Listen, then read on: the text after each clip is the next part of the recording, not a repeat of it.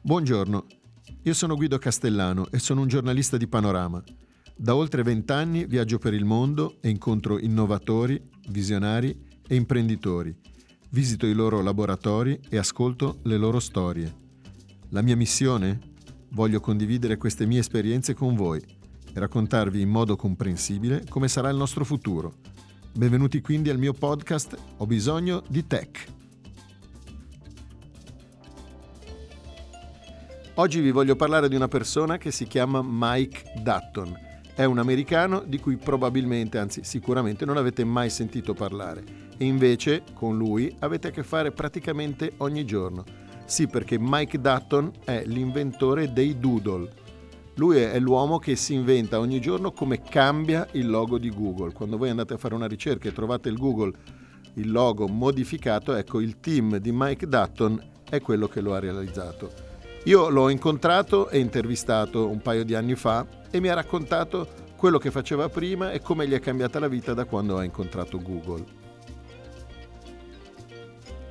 C'è addirittura chi li colleziona oggi, i doodle, chi li trasforma in opere d'arte, chi li vende su internet trasformati in NFT e c'è anche chi si sveglia la mattina e non vede l'ora di collegarsi a internet per vedere come sarà il doodle del giorno. Noi li chiamiamo doodle, mi ha detto Mike Dutton, che è una parola che assomiglia a Google, ma doodle è una cosa un po' un divertismante. È nato un po' per gioco quello di cambiare il logo, anche perché la schermata di Google è molto fredda, molto algida a parte i colori del logo ed è sempre uguale a se stessa. Quindi adesso invece praticamente non c'è giorno che il logo non sia differente. Pensate che il team di Mike Dutton, che ha iniziato da solo, ora annovera più di 100 persone già perché i doodle vengono personalizzati a seconda del paese che li visualizza. Quindi in Italia magari c'è eh, l'anniversario della Repubblica, il 25 aprile, mentre invece magari in America ce ne sono altri, il 4 luglio. Addirittura il team di Mr. Dutton si adatta a fare delle cose particolari. Pensate che se voi andate a vedere quello di Charlie Chaplin, vedrete proprio in persona Mike Dutton, è lui che in persona Charlie Chaplin e con i suoi collaboratori ha realizzato un corto che tutti quelli che si collegavano a Google hanno potuto vedere. Per il 122 anniversario di Charlie Chaplin, quando ho intervistato Mr. Dutton, lui mi ha detto mi sono trasformato in attore, ho indossato la bombetta e i baffi finti e insieme a tutto il mio team ho girato un cortometraggio muto. Per un giorno ho fatto rivivere il vagabondo del 1916. Un esperimento che è piaciuto così tanto che ha fatto virare i, questa pratica del doodle verso una nuova era multimediale. I loghi statici lasciano sempre più spazio a quelli interattivi ultimamente. Basti pensare che il doodle per commemorare il liutaio Les Paul, che è quello che ha fatto le chitarre elettriche per i più famosi eh, rocker del mondo, è stato cliccato oltre 740 milioni di volte.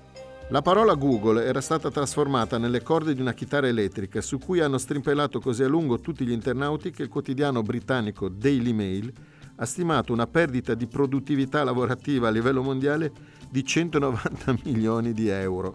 Il tempo medio di permanenza sul sito infatti quel giorno è stato di 26 secondi che si moltiplicano per 740 milioni di utenti, fa 5,3 milioni di ore lavorative perse. Alla domanda se non gli dispiace lavorare così tanto per creare un'opera d'arte che ha solo un giorno di vita, il signor Dutton cosa mi ha risposto? Non mettiamo in pensione i nostri doodle, abbiamo creato una galleria virtuale in cui ammirarli tutti. Infatti potete farlo anche voi se andate su www.google.com slash logos. Dovete provare a cliccare perché sono veramente tantissimi.